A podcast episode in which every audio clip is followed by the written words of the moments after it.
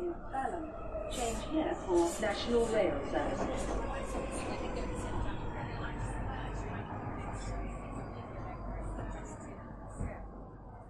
Bine, revenit în stația Londra. Eu sunt Manuel Cheța de la manuelcheța.com și tu asculti podcastul Un Român în Londra. Suntem acum la episodul numărul 239, denumit Ziua Națională a României. Ocazie cu care zic la mulți ani românilor, la mulți ani României. Nu sunt foarte pe tecăreț, așa ca să zic, și nici nu ies la hore sau ceva de genul ăsta, dar în principiu nici nu, nu neg originea mea, ca să zic așa, chiar dacă am stat șapte ani de zile în UK și probabil o să ajung să mai stau încă 40, nimeni nu știe. Dar, pe de altă parte, de ce nu recunoaștem, 1 decembrie este Ziua Națională a României, așa că la mulți ani românilor. Și în acest episod vreau să vorbesc despre această zi națională a României și diversele moduri în care se sărbătorește în UK și, bineînțeles, vreau să vorbesc și despre o plimbare pe care am făcut-o noi recent de la Trafalgar Square către Oxford Street și ce am văzut noi pe parcurs, pentru că sunt destul de multe lucruri interesante de pomenit în acel caz. Printre altele, hai să fac un mic anunț, podcastul de față este partea Think Digital Podcast Network și mă găsești pe Podbean, iTunes, Spotify, Radio.uk, pe Chris Media și, bineînțeles, pe YouTube.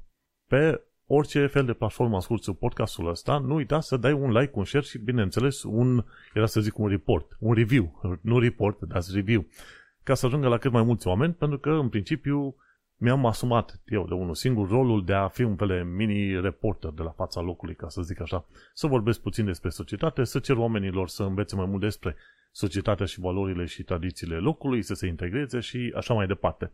Așa că e o călătorie de descoperire, ca să zicem așa. Și pe mai departe, ca recomandare de carte, am o nouă carte numită Value Investing de Bruce C. Greenwald et al. Et al înseamnă și ceilalți.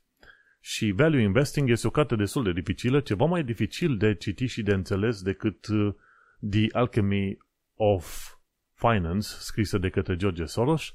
Cartea asta este o carte destul de academică, legată de investiții, dar uh, modul în care înveți să fii un investitor pe termen lung, să înveți de principiile fundamentale și chestiunile fundamentale a unei firme și, bineînțeles, să înțelegi ce înseamnă value investing, ca să-ți dai seama dacă investești în firma corectă și este o carte pe care reușesc să o citesc extraordinar de greu, o una, două pagini pe zi dacă reușesc, pentru că sunt foarte multe lucruri de învățat. E un fel de manual, ca să zicem așa.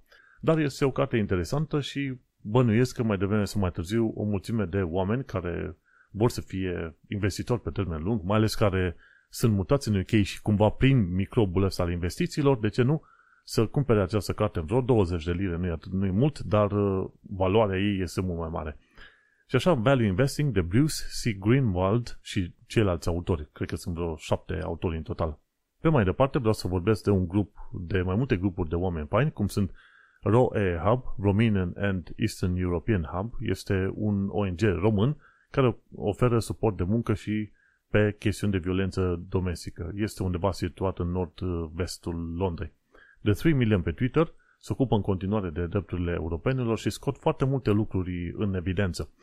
Bineînțeles, mai e vorba și de centrul Filia, care se ocupă de drepturile femeilor și în România contează treaba asta chiar foarte mult și eclair.org, conștientizarea traficului de persoane, la fel este un subiect care merită discutat și despre care trebuie să pe care trebuie să-l aducem în prim plan foarte, foarte des.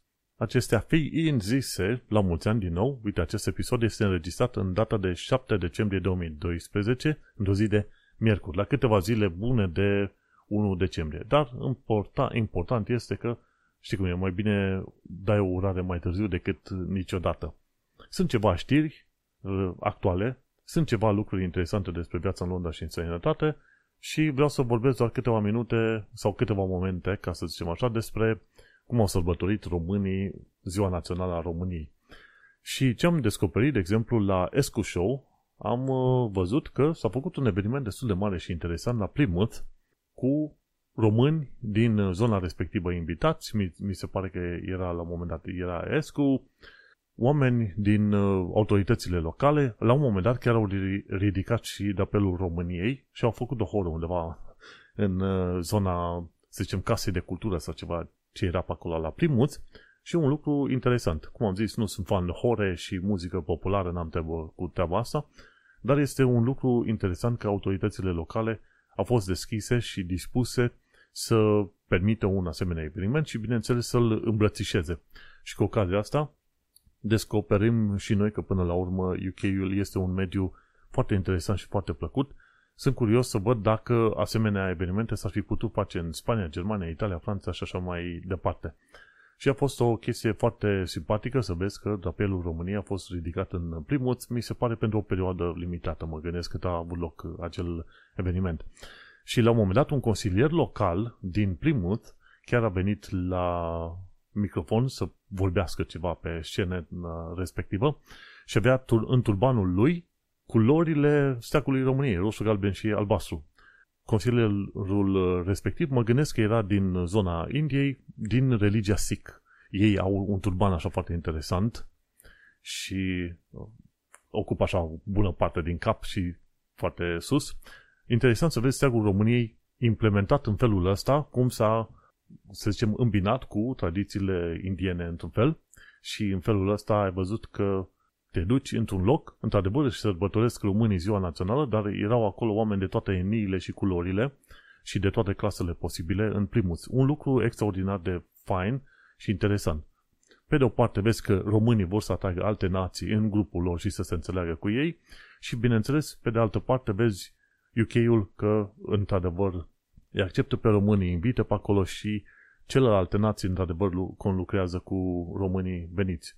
Și este un lucru extraordinar de fain și de simpatic de văzut. Mă bucură că Escu a fost pe acolo, Escu de la Ionescu, de la Escu Show.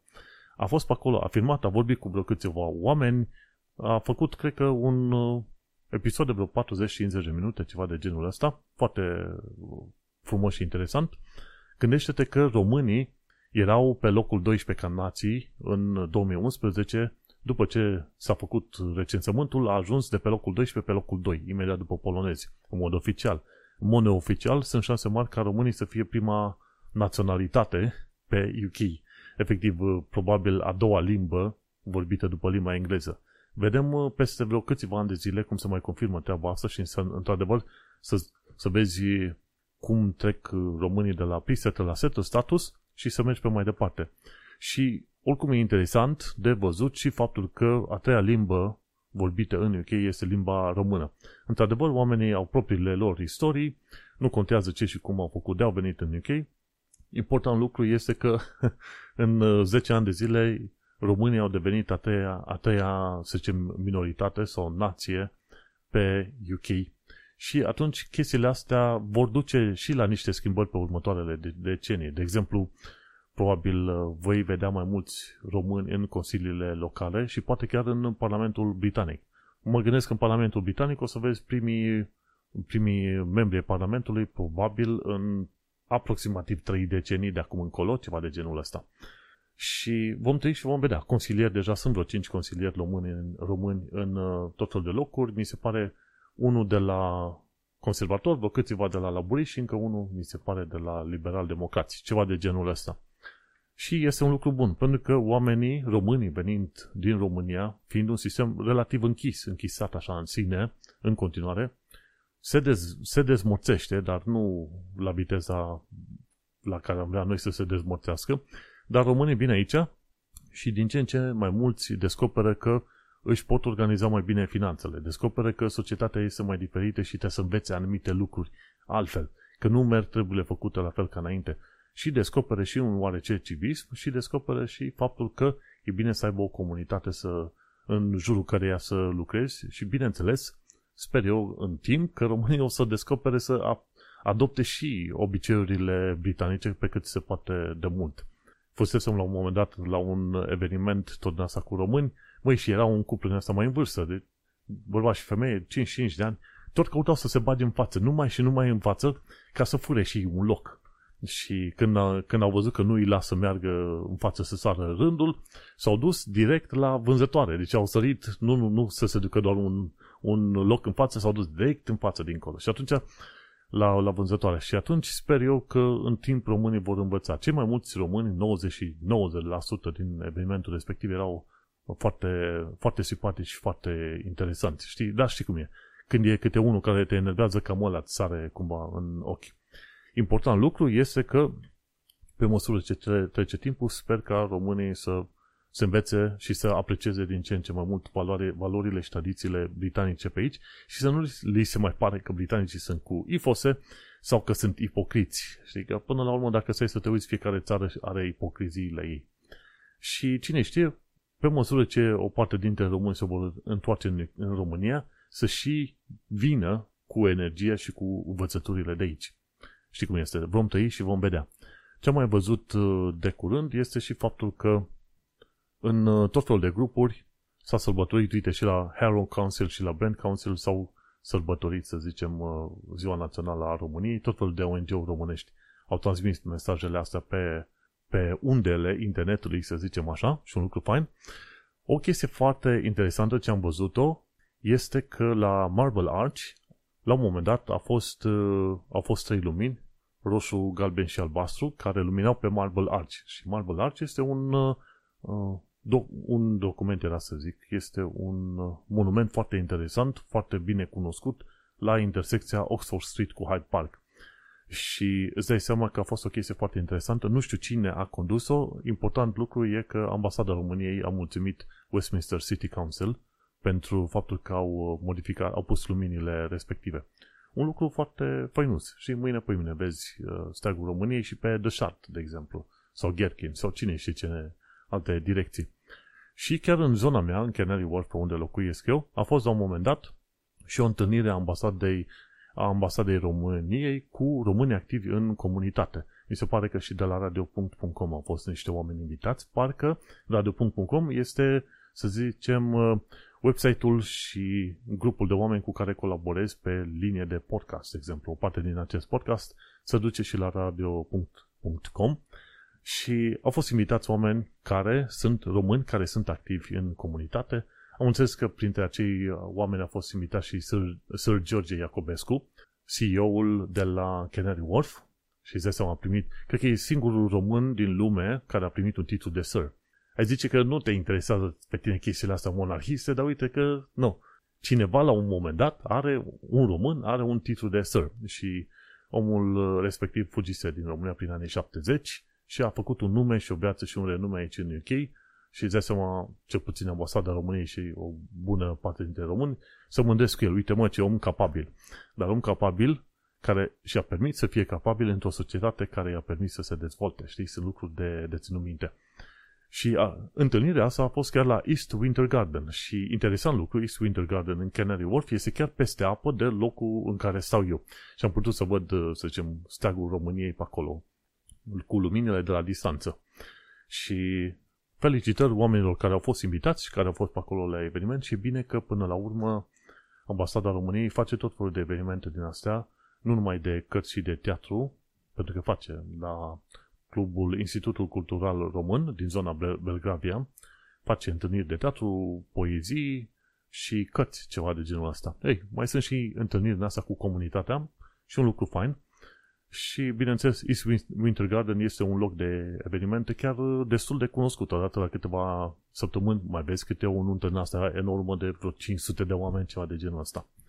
Și da, uite, un, un lucru bun, o perioadă chiar faină în care oamenii să sărbătorească Ziua Națională a României și, bineînțeles, rămânem în continuare curios să vedem cum vor evolua comunitățile de români în sănătate și speranța mea e ca Escu să facă cât mai multe asemenea episoade din care să mă informez și o să le dau pe mai departe. Apropo de lucruri care merită date pe mai departe, este sugestia asta să te duci la Trafalgar Square. Și la Trafalgar Square ce este? În fiecare an Oslo din Norvegia trimite un brad ca să fie împodobit și să fie un pom de Crăciun acolo în perioada Crăciunului, chiar în Trafalgar Square. Și lucrul ăsta se întâmplă, mi se pare, încă din 1945-47, ceva de genul ăsta. În fiecare an, Oslo, din pădurile proprii, trimite un, un brad din asta înalt de vreo, ce știu, 25-30 de metri, care mai apoi este împodobit în Trafalgar Square. Și de ce trimit uh, norvegienii acel brad? Pentru că la un moment dat exista un guvern în exil, în 1941 sau 42, ceva de genul ăsta, Norvegia a avut un guvern în exil în Londra, și, bineînțeles, din Londra au putut să coordoneze tot felul de lucruri, mișcări de rezistență și așa mai departe, când uh, mi se pare că la un moment dat uh, naziștii ocupaseră o parte din Norvegia, sau dacă nu chiar toată Norvegia. Și de atunci, bineînțeles, uh, norvegienii s-au ținut de cuvânt și au zis, ok, în fiecare an vă trimitem câte un brad. Bradul este chiar foarte mare, are text explicativ de jur împrejur și chiar lângă brad pe acolo este și un târg din asta de Crăciun, unde găsești și vin fiert plus cârnați din ăștia germani, vârsti, cop- făcuți la fața locului, era să zic copți, ce sunt pe grătar, ceva de genul ăsta. Și găsești vreo câteva tonete cu cârnați din ăștia la, la grătar, una, două cu vin fiert, vreo câteva cu bijuterii, vreo câteva cu jucării și haine și vreo câteva cu ciocolăți și, bineînțeles, pancakes și prăjituri și ce vrei tu pe acolo. Mi se pare că sunt vreo două rânduri din asta de tonete care chiar sunt foarte simpatice pe acolo. Și de ce nu? Merge să te duci acolo și de acolo să începi, să zicem, un fel de tradiție din asta în fiecare lună de decembrie, în care să vezi cum este luminată Londra în perioada asta. Și acum la plimbarea de care ziceam, Trafalgar Square către Oxford Street. În principiu, chiar acum am uit și pe, pe harta asta de la Google Maps, foarte faină, fie te duci pe Pall Mall ori pe Cockspur Street, nu contează pe care, dar trebuie să te duci înspre Sada Haymarket. După aia te duci în deal frumușel către Piccadilly Circus. Pe Sada Haymarket nu vezi nimic extraordinar sau interesant. Într-adevăr, vezi clădiri mari și hotelurile din zona respectivă și, bineînțeles, ce mai vezi pe acolo sunt câteva teatre. Royal Haymarket, Majesty's uh, Theatre, Harold, Harold Pinter Theatre, ceva de genul ăsta. Deci nu e foarte mega interesant decât, să zicem, poate pentru, pentru cei care sunt interesați de teatru. Dar mergi pe mai departe până la Piccadilly Circus. Și ce are atât de interesant Piccadilly Circus este acel monitor foarte mare pe colțul clădirii, să vedem cum se numește clădirea respectivă, încă nu zice. Efectiv, este la intersecția dintre Glasshouse Street și Shaftesbury Avenue. Și atunci, în clădire, pe clădirea respectivă, vezi un monitor de la enorm, din LED-uri, și este punctul de atracție pentru foarte, foarte mulți oameni. Un fel de Times Square din New York, cum ar veni, știi? Numai că este în Londra. Când te uiți la tot fel de filme celebre, videoclipuri sau jocuri, mai devreme sau mai târziu, dacă tot au acțiune în Londra, vor avea acțiune și pe la Piccadilly Circus. Neapărat pentru că e acel monitor enorm, foarte simpatic. Și de acolo, după ce stai puțin tel și faci câteva poze, de acolo o să te duci liniștit pe Regent's, Regent Street. Și în momentul de față, la Regent Street, chiar la intrare, este un înger din la în stil Crăciun și cu un monitor, uh, cu un monitor foarte mare, în formă de pătrat, cu tot fel de imagini pe el pe acolo, ce rulează așa în uh, loop, în continuu. Și pe Regent Street, ce poți să vezi în primul și primul rând, pentru oamenii care n-au fost vreodată pe Regent Street, sunt clădiri de alea enorme, pe o parte și pe alta a străzii, de alea înalte, în care, să zicem, ar fi, ai fi zis că sunt birouri de, sau sedii de ambasade. Fiecare nivel are, ce știu, două etaje, ceva de genul ăsta extraordinar de înalte și cu multe coloane. Și, într-adevăr, te simți chiar mic. Când te duci pe Regent Street și vezi clădirile alea enorme, te simți chiar mic. Bineînțeles, oamenii nu, locu, nu locuiesc pe acolo, e plin de firme. Pe toată strada aia, pe Regent Street, cum te duci, face o curbă ușoară către dreapta și pe aia tot înainte către Oxford Street și e un loc foarte interesant de vizitat chiar și ziua. Să vii și ziua și noaptea. Și noi ne-am tot plimbat pe stradă, mergând înspre, înspre nord, înspre Oxford Street și am tot fotografiat îngerii prinși așa între clădiri. Pentru că foarte mulți oameni, când vine perioada Crăciunului, vor să se ducă măcar o dată în zona aia, Oxford Street, Regent Street, zona aia centrală, ca să vadă ce fel de, să zicem, ornamente luminoase se pun pe sus pe acolo. Pentru că, într-adevăr, merită să te duci să faci câte o poză două la locurile respective.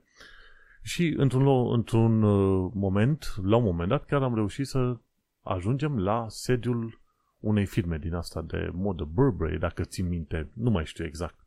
Cred că era chiar Burberry pe zonă și totul nu mă prinde mochete. Dacă te-ai dus în clădirea respectivă, puteai să urci pe vreo 4 sau 5 nivele în interior, să vezi tot felul de, să zicem, haine interesante. Bineînțeles, poate cam scumpe pentru mulți oameni, dar a fost uh, interesant de văzut cum arată un asemenea birou sau magazin de fashion. Erau la un moment dat haine pentru copii cât, cât o mână, așa, 10 pe 10 cm, 200-300 de lire parfumurile, ci că erau ceva mai ieftine. Dar ne-am plimbat să vedem și noi cum arată și ne-a, ne-a atras faptul că aveau niște brazi chiar foarte simpatici în interior, cu luminițe pe ei. Cumva cu gust făcute. Și găsești tot fel de firme din astea internaționale și foarte cunoscute pe Regent Street. Și mi se pare vreo câteva hoteluri, dar găsești și H&M la un moment dat, dacă ești foarte pasionat de H&M. Și Regent Street, bineînțeles, la un moment dat se întâlnește cu Oxford Street la stația Oxford Circus. Și când am ajuns pe Oxford Circus, Oxford Street, bineînțeles, fie te poți duce la stânga ca să te duci către Marble Arch sau Hyde Park, fie, ca, fie te duci către dreapta, către Tottenham Court Road. Noi am mers liniștiți către dreapta, către Tottenham Court Road, pentru că vreau să ajungem cât mai repede la Elizabeth Line. Bineînțeles, Oxford Street este tot o stradă plină de magazine, stânga-dreapta nici n-ai, nici n-ai bani, ca să zicem, câte magazine există pe acolo. Interesant lucru, pe Oxford Street nu prea, nu prea găsești de mâncare. E un McDonald's în partea spre Tottenham Court Road și poate încă un uh, M&S Foods, ceva de genul ăsta. Dar dacă te duci în zona Oxford Street și totuși ești interesat să mănânci, uite-te pe străzile paralele. Du-te 20-50 de metri pe străzile paralele și vei găsi tot felul de curzi din astea interioare, tot felul de puburi, bufeturi, restaurante de orice fel, de la libanezi până la franțuzezi și americani, ce vrei tu pe acolo. Sunt tot felul de restaurante și puburi foarte faine, dar paralele. Oxford Street e o zonă în care te duci și o vizitezi o dată ziua, o dată noaptea și poate o dată da, la Crăciun și la revedere. Prea ocupată, prea plină, prea, prea amețită, ca să zicem așa. Și prea comercială, într-un fel, știi? Tocmai de aceea, dacă vrei să te duci în zona respectivă pentru mâncare, să te întâlnești cu prieteni, chiar și puburi, uite-te pe străzile lăturalnice, pentru că în mod sigur vei găsi. Mai mult, dacă stai să te uiți, uite-te la străzile lăturalnice, dar pe partea de nord. Ok? Pe partea de nord sunt mult mai multe puburi și restaurante unde găsești și prețuri destul de bune și lucruri destul de făinuțe, ca să zicem așa. Și nu dai o avere din buzunar ca să te duci la un pub sau la un asemenea restaurant.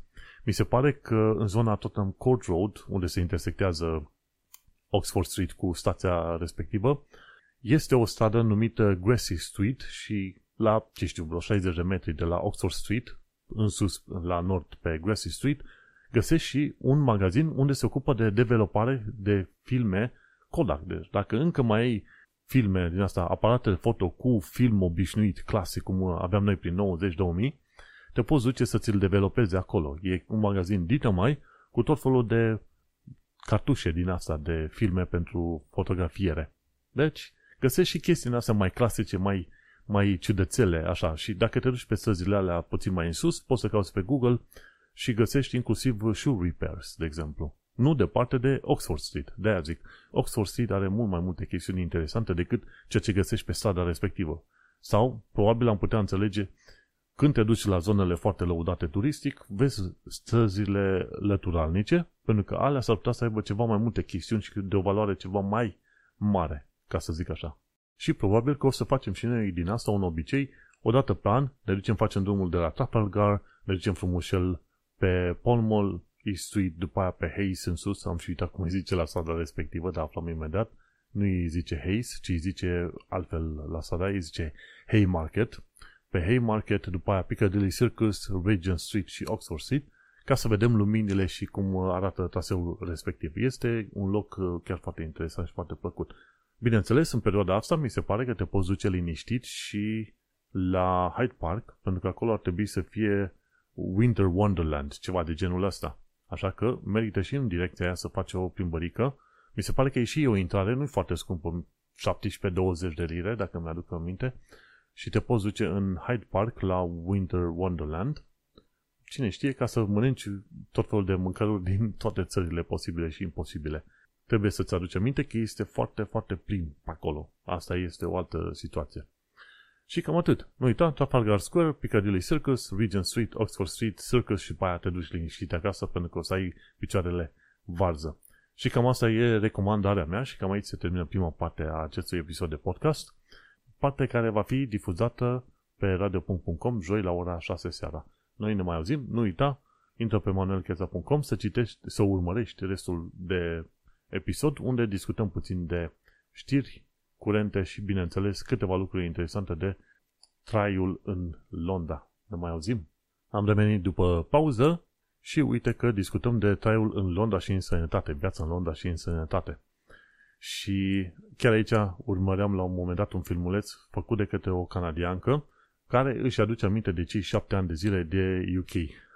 Și e drept, ea se pare că a trăit o perioadă de confuzie și de supărare și de adaptare ceva mai lungă decât mine, dar într-adevăr, în primele, să zicem, una, maxim două luni de zile când am venit aici, eram într-un univers absolut total paralel și mă îndoiam în fiecare zi, băi, este normal ce am făcut? Sunt eu normal la cap că m-a supărat și am plecat din România și uite, am ajuns aici la un moment dat să stau și cu colegi de cameră, că atunci când m-am mutat, stăteam în Tooting Broadway, într-o cameră în acoperișul unei case și jumătate de cameră era mea, cealaltă jumătate era al colegului de cameră. Un om super mișto din Ecuador, foarte muncitor, nu prinde el pe bine engleză, dar era harnic, foarte muncitor și uh, de încredere. N-am avut niciun fel de problemă cu el. Om, uh, să zicem, uh, de două ori cât el, ca să zicem așa, ducea de două ori cât el, ca mărime. Micuț de statură, într-adevăr, ecuadorian, dar uh, un om cinstit și când mai am ocazie să mai ajung pe la Tooting Broadway pe acolo, mă duc și îl caut mereu să-l salut măcar și să-l mai întreb de sănătate. Dar uh, așa am fost, stăteam acolo cu colegi de cameră, zic, mă, în România stăteam, n-aș fi stat cu colegi de cameră, de aici vin și stau, știți, într-o țară total străină. Am mai vorbit de experiența asta din când în când. Și, cum ziceam, da, într-adevăr, am, uh, am avut niște perioade în asta de stres, până la un moment dat a intrat viața pe un făgașul normal, după ce m-am angajat, știi cum e, gândul meu era să îmi fac munca de zi cu zi, fără să mă mai chinui așa, uite, m-am mutat, ce am făcut, ce am, ce am des, nu? Și dintr-o săptămână s-a făcut o lună, dintr-o lună un an, dintr-un an șase ani, șase ani am stat la firma respectivă. După care, în 2022, anul ăsta, m-am mutat și am trecut prin uh, alte firme, efectiv e patru, al patrulea job al meu, acum, pe, pe anul ăsta. Foarte interesant, într-o zi poate o să vorbesc de experiență, și mergem pe mai departe. Într-adevăr, la un moment dat, n-a mai fost un mediu atât de străin. Probabil după un an, un an jumate spre doi, deja UK-ul n-a mai fost un mediu străin și am început să, să mă învăț din ce în ce mai mult cu viața de aici. Mai am, mai am de lucrat la vocabular în limba engleză, la accent în limba engleză și așa mai departe. Dar vom uh, trăi și vom vedea. Ce am aflat de curând este că la King's Cross Station a fost uh, pusă o statuie enormă cu o persoană homeless. Și e foarte potrivită statuia respectivă. De ce? Pentru că în UK, în Londra, am înțeles că sunt undeva pe la vreo 15.000 de persoane homeless. 15.000. Te-ai gândit unde sunt toți ăștia? Păi sunt pe arterele principale, dar sunt pe toată Londra. Și să nu uităm că Londra este mare, are cât? 1500 de kilometri pătrați. Bineînțeles că o bună parte din suprafața asta sunt parcuri și bineînțeles că persoanele homeless o să fie doar în centrele diverselor districte, înțelegi? Nu o să fie peste tot, că degeaba să zice o persoană homeless să doarmă în mijlocul unui parc. N-are niciun fel de treabă. Sunt în anumite parcuri, dar nu peste tot. Da, se potrivește chestia asta cu persoanele homeless și o să-ți dai seama că mi se pare printre persoane homeless sunt și români. Și atunci e interesant de văzut. Mi se pare că Home Office la un moment dat vrea să deporteze uh, homeless care nu, nu erau britanici. Ceva de genul ăsta. Și nu știu dacă le-a mers sau nu. Ceva de genul ăsta. Bun. Ce am aflat de curând, nu că am aflat, dar mi s-a adus aminte diferența între UK și Marea Britanie.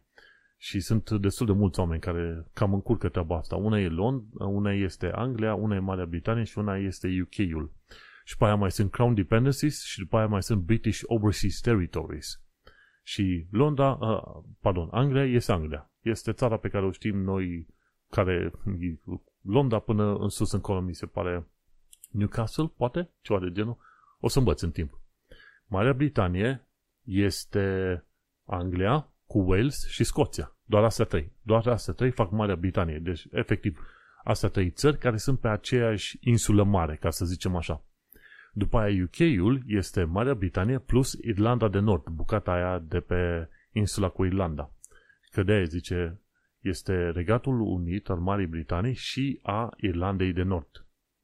Bun, și atunci cu ocazia asta știm diferența între Anglia, Marea Britanie și UK. UK slash um, Regatul Unit, efectiv, ca așa zice, Regatul Unit. Că unii se miră când se uită pe drop-down Când caută la formulare, zice, băi, nu găsesc Anglia. Da, da, țara efectivă reală este Regatul Unit, pre- prescutat, Regatul Unit sau UK. Cam asta să știi și tu. Nu Marea Britanie, nu, nu Anglia. Și, bineînțeles, pe lângă astea mai sunt Crown Dependencies. Crown Dependencies sunt uh, teritorii care țin mai mult de monarhie, de regalitate, decât de, să zicem, UK. Și acolo este vorba de Isle of Man și după aia mi se pare că mai e Guernsey și Jersey Islands și mi se pare că încă mai sunt vreo câteva Crown Dependencies. După aia mai sunt British Overseas Territories, sunt vreo câteva insule din Caraibe, înspre America Centrală, după aia mai e o insulă în Pacific, una în uh, zona indiană, vreo două, trei insule în zona Antarcticii și chiar o bucată din Antarctica. Știi, e claimed, nu este chiar, căci că nimeni nu are dreptul să, să-și declare nicio bucată din Antarctica ca fiind teritoriul al său. UK totuși a făcut treaba asta și numai UK și China și SUA, mi se pare. Și așa vezi, alea sunt British Overseas Territories. Și asta sunt cam 5. Pe lângă asta mai vine ceea ce se numește Commonwealth, adică un, un număr de țări în care o parte dintre țările respective au ca șef de stat monarhul uh, britanic. Și printre alea sunt Australia, Noua Zeelandă, Canada și nu știu dacă la un moment dat era și Pakistanul care avea ca șef de stat, să zicem, uh, monarhia. Și mai sunt câteva alte zeci de țări care sunt în uh, Commonwealth, dar nu au ca șef de stat, uh, să zicem, monarhia. Și cam asta este datorită trecutului imperialist al UK-ului. Într-adevăr, îmbârligătura asta este chiar foarte mare, iar UK-ul are, să zicem, insule pe aici pe acolo, acele British Overseas Territories, pe care nu vrea să, la care nu vrea să renunțe, pentru că acolo sunt baze militare și prin intermediul lor au, să zicem, un control economic slash militar asupra zonelor uh, respective. Mergem pe mai departe. Ci că ce ai putea face în perioada asta 5-11 decembrie, e bine, sunt foarte multe lucruri de făcut dacă te gândești și printre evenimentele cele mai interesante ar putea fi acel uh, eveniment, nu neapărat eveniment, ci să te duci la Battersea Power Station. Știi că înainte era vai de capul zona respectivă neconstruită. Acum au construit un mall extraordinar și acum, dacă vrei, în perioada asta mi se pare că au și un uh, skating ring, o zonă unde te poți da cu, nu cu rolele, ci cu skateurile pe gheață și se numește Glide, așa îi zice. Deci te putea duce la Battersea Power Station să vezi și locul, au un mall foarte mare pe acolo, dar să te dai și pe gheață, dacă ești foarte interesant, interesat, ca să zicem așa. Alte chestiuni interesante e, am pus linkul ăsta de la londonis.com, sunt foarte multe lucruri pe care le listează ei, încă însă nu sunt foarte pasional, mai ales când este vorba de, ce știu, teatru sau chestii de genul ăsta. Poate într-o zi o să fiu fascinat de teatru, dar mai, mai trăim și mai vedem cum e pe acolo. Între, într-adevăr, ci că printre chestiile foarte interesante vor fi undeva pe decembrie. 11, pe 11 decembrie, duminică, pardon, nu pe decembrie, așa. Și te poți duce la Catford. Catford este mai jos de Lewisham, mi se pare. Și mi se pare că acolo sunt... Uh, au în perioada asta altă o să aibă un fel de prezentare din asta cu tot felul de uh, să zicem, uh, food, de mâncare, din astea pregătită de Crăciun. Și au și mâncăruri din astea din zone mai ciudățele, gen din zona Himalaya sau, ce știu, Rastavala. Oricum, Himalaya, Nepal. Deci foarte, foarte interesant. În perioada 10 dimineața și 4 după masa. Catford Food Market. Este destul de departe, nu toată lumea poate să ajungă pe acolo, dar uh, de ce nu? Pare interesant. Și cam, cam atâta lucruri de vizitat prin Londra. Bineînțeles, cine este pasionat știe ce are de făcut. Dacă ești vreodată în lipsă de idei, vrei să te plimbi, du-te de la Borough Market, începi plimbarea de la Borough Market și te duci pe South Bank înspre vest până în uh, direcția Londonai, ba chiar vis-a-vis cu uh, Parlamentul Britanic. Am și am un lapsus în momentul de față dar uh, cu clădirea Parlamentului Britanic, cu Elizabeth Tower, cu Big Ben, pe acolo. Deci dacă ai lipsă de idei și vrei pe Londra, plimbă-te pe secvența respectivă. Și ce am aflat de curând, uite, te poți duce, de exemplu, să vezi de la King's Cross, să vezi acea statuie enormă cu persoană homeless, sau dacă nu, te duci la St. Pancras, care este stația de lângă, care are un pom de Crăciun mai ciudat. În mod normal, St. Pancras aveau pom de Crăciun mari și frumoși și a, asamblați, ambalați, să zicem, în anii trecuți. Ei, anul ăsta, pomul de Crăciun este construit din uh, cartoane în forma monumentelor importante din Londra și sunt puse așa în forma unui copac de Crăciun triunghilar în sus. Formă de piramidă sau con, să zicem, uh, în genul ăsta. Și este foarte interesant. Deci, uh, poți să lovești două păsări cu piatră, ceva de genul ăsta, la King, King's Cross în Pancras și vezi lucrurile astea chiar foarte faine pe acolo. Bineînțeles, în perioada asta merge și plimbarea de la Trafalgar Square pe jos către Oxford Street, foarte simpatică. Și acum, hai să vorbim de știrile curente, cele care, să zicem, într-un fel ne cam dor, ca să zicem așa. Ci că va fi un nou pod pedestru la Canary Wharf. În momentul de față, între Isle of Dogs și Canary Wharf sunt uh, câteva căi de trecere. E calea terestră, aproape de partea vestică, la contactul cu Canary Wharf. După aia este un pod din ăsta mobil, metalic, pe care trece mai toată lumea. Cam pe acolo trec cei mai mulți oameni din, uh, din zona asta când vor să se ducă către Jubilee Station. Când vin din Isle of Dogs, la sud, ca să se ducă la Jubilee Station, la nord, în uh, Canary Wharf.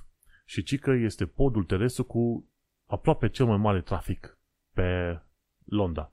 Celălalt pod terestru care este foarte circulat este podul Golden Jubilee Bridge, dar cel sunt două poduri din asta Golden Jubilee Bridge pedestre, dar e vorba de podul care e orientat către Westminster Palace. Ăla. Bun. Și atunci, dar fiindcă e trafic atât de mare, vor să facă un pod nou chiar lângă un bloc turn rezidențial numit SQP Southgate Plaza Hampton Tower. Și acolo vor să construiască în 2 ani de acum încolo un pod care să unească cu Canary Wharf. Și o să fie chiar bun pentru că o să putem merge pe acolo să ajungem cât mai repede în zona la Jubilee Park și Mall și mai trecem prin, prin partea altă unde e supraplin. Interesant. Un nou pod la Canary Wharf. Ce am aflat de curând este că va fi, decembrie ăsta, va fi atât de plin de greve, încât n-ai auzit povești, adică cel puțin în 5, ultimii 5-6 ani de zile, n-aș fi crezut că ar fi atât de multe greve. Și e vorba de faptul că mi se pare că aproape toată luna, aproape toată luna lui decembrie va avea greve. o parte dintre greve vor fi uh, cum să zic, undeva în perioada 13-17, altele vor fi în perioada chiar 28-29. Care este treaba? Vor fi greve la căile ferate, greve la ambulanțe, greve la border force, greve la autobuze, efectiv la tot felul de servicii din astea publice în principiu vor fi greve pe bandă rulantă și ideea asta cu făcutul de greve pe acum este cumva să forțeze guvernul britanic să dea măriri de salariu. Dar adevărul e că este cam greu să dai măriri de salariu într-o perioadă în care inflația este foarte mare. Pentru că logica generală este, dai măriri de salariu, lumea va avea mai mulți bani să-și acopere cheltuielile de zi cu zi, dar treburile nu rămân așa. Firmele vor mări, vor mări prețurile, pentru că atunci când știu că oamenii pot să plătească mai mult, vor mări și alea prețurile la rândul lor. Și bineînțeles, mai sunt și cei din privați care o să zică, băi, dacă ea de la, de la de la public primesc uh, salariu, de ce nu primim și noi în privat? Și a, ce vor să evite este o spirală din asta care zice wage inflation spiral, ceva de genul ăsta. Și tocmai de aceea guvernul va, va zice, băi, ne pare rău, nu o să mărim niciun fel de salariu, poate doar puțin cu 1-2% și pe aici pe acolo, dar uh, va fi un fel de winter of discontent, ca acum 40-50 de ani de zile, și îți dai seama, va trebui să ne învățăm o perioadă, cel puțin luna asta, să lucrăm mai mult de acasă. Din fericire avem tehnologia să lucrăm de acasă, așa că vom fi ok. Mergem pe mai departe. Ce am aflat de curând, laburiștii ar dori să elimine camera lorzilor. Și mă gândesc că într-o țară democrată probabil chiar ar merge să ai un, uh, și un parlament democrat, așa că dacă ai o altă cameră a parlamentului, bineînțeles să fie și aia democratic cumva aleasă. De ce nu? Mergem pe mai departe, aflăm că va veni frigul. În perioada asta, săptămâna asta, deja chiar și pe Londra, vor fi și temperaturi de 0 grade în timpul zilei și noaptea poate vor coborâ, ce știu, minus 1, minus 2, ce vrei tu. Și dacă continuă câteva săptămâni, ajungem chiar la vorba unora care spuneau că vom avea zăpadă stabilă în, de Crăciun în Londra, ceea ce este un lucru extraordinar de rar. Pe de-o parte, noi veniți din România, suntem învățați, obișnuiți cu chestia asta, așa că, cine știe, poate, poate vine zăpada. Ce mai aflat de curând este că Brexitul creează în continuare probleme și este vorba de o parte din oameni care încă n-au primit răspuns de la Home Office și mai e o altă problemă. Mulți oameni care sunt pe pre status nu știu că atunci când le expiră pre-settled status, ei trebuie să aplice pentru settled status, pentru că altfel vor avea probleme și vor fi deportați. Asta trebuie spus în lung și în lat. Înțelegi? Și din ce am înțeles eu, este de la citind tot felul de chestii și articole din zona asta legală, juridică, de fapt, UK-ul n-ar fi trebuit să implementeze sistemul de 1 aplicare la status și al doilea ăsta defalcat pre-settled și după aia slash settled status. Din ce am înțeles eu, conform regulilor și înțelegerii cu Uniunea Europeană, trebuia ca oamenii care aveau rezidență pe UK să primească în mod automat settled status. Punct. Dar automat însemnând, ok, uh, știm că ești rezident, uite, prin uh, prezenta scrisoare, prezentul document, certificăm faptul că ai dreptul de rezidență permanentă. Punct. Nu toată teravura asta și toate chestiile astea. A fost o chestie foarte nesimțită făcută de guvernul ăsta conservator și a făcut ce? Doar a făcut viața mai mizerabilă pentru o mulțime de oameni și și-a făcut ei înșiși mult mai multă muncă decât ar fi trebuit, nu? Și motiv pentru care nu trebuie să crezi niciun fel de politician când zice orice ar fi, orice ar zice. Mergem pe mai departe. Aflăm pe că chestia asta cu există safe routes pentru oameni să vină să cea, ceară azil în UK este cam falsă. Home Office de obicei zice. Sunt tot fel de safe routes. Ei, uite, de exemplu, zero Afganistan a fost relocați conform promisiunilor Home Office. Și în Afganistan, cât a fost și UK-ul a avut ambasadă pe acolo, au avut Afganistan care au ajutat cu traducere, cu protecție, cu ce vrei tu pe acolo. Ei, când a plecat toată lumea din Afganistan, oamenii respectivi care au lucrat cu UK-ul au fost lăsați de izbeliște. Și li se spunea, băi, avem un safe route, o să vă primim. La un an și ceva de când s-a retat și UK-ul din Afganistan, acei oameni n-au, n-au primit protecția.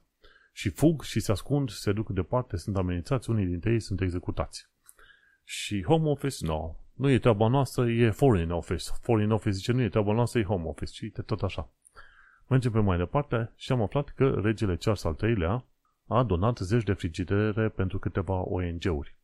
Ci că în momentul de față cererea este așa de mare de mâncare și asta, încât e nevoie de frigidere să se strângă în așa fel încât să le trimită oamenilor. Și într-adevăr, toate crizele, parcă îi zice că toate crizele posibile și imposibile s-au, s-au bătut asupra UK-ului în, în perioada asta. Și e bine că regele Charles a ajutat, mi se pare, cu vreo 80 de frigidere, ceva de genul, vreo câteva ONG-uri. Un lucru foarte fain. Ce am aflat, uite, iarăși o veste bună într-un fel aș putea zice, e că primul afacerist rus arestat pentru spălare de bani. Uh, știi cum e, guvernul conservator și multe guverne de-a lungul timpului au fost prietene cu oligarhii ruși. Și se pare că afaceristul respectiv, nu știu dacă neapărat oligar sau nu, a fost arestat pentru spălare de bani.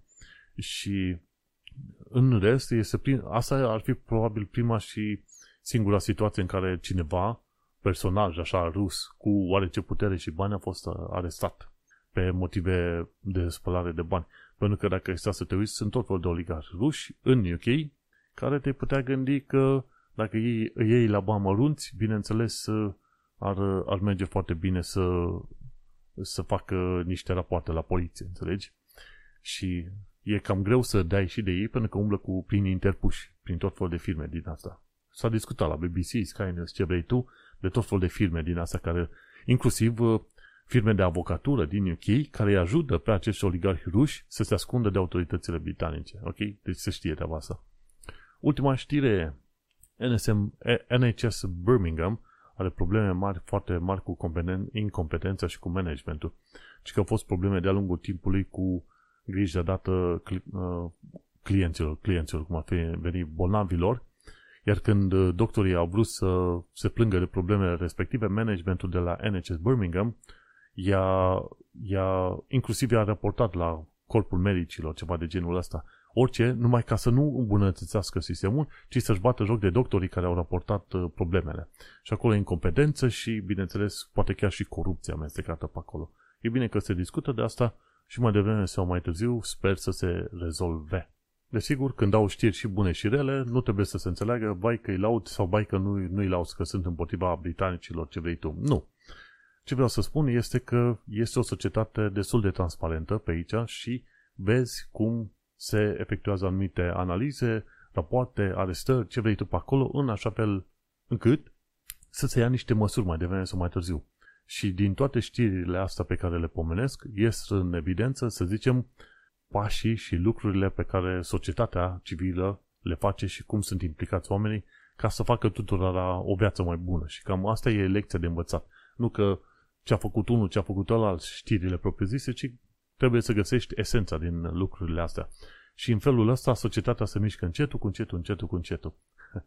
și ca o mică paranteză și aici închei, tot mai multe discuții se duc în jurul faptului că conservatorii vor pierde aproape sigur alegerile generale, viitoarele alegeri generale. Tocmai de aceea îi vezi și pe laburiști că ies, la, ies, ies pe la rampă și zic, băi, noi o să abolim camera lorzilor și alte chestii de genul ăsta. Și sunt curios să văd uh, cum va fi sentimentul pe mai departe. Din ce am înțeles eu, de fapt, lupta conservatorilor nu este să nu piardă, ci să nu piardă extraordinar de mult la următoarele alegeri. Și vroia Boris Johnson la un moment dat să se reîntoarcă la conducerea conservatorilor, dar uh, a primit semnale de la lume că nu ar fi bine să se ducă să stea ascuns pe undeva. Pe Boris Johnson nu-l, nu-l interesa dacă venea din nou și iarăși făcea pe, pe Niznaiu pe acolo. Dar uh, asta este treaba. E pe de altă parte interesant de văzut și întregul ăsta spectacol politic, dar probabil că n-ai vrea să auzi de el la fiecare pas și în fiecare episod de podcast. Ok, am vorbit mult și sper eu cu ceva rost. Sunt Manuel Cheța de la manuelcheța.com, am vorbit despre Ziua Națională a României și despre plimbarea de la Trafalgar Square către Oxford Street. Noi ne mai auzim pe data viitoare. Succes! Change here for National Rail Service.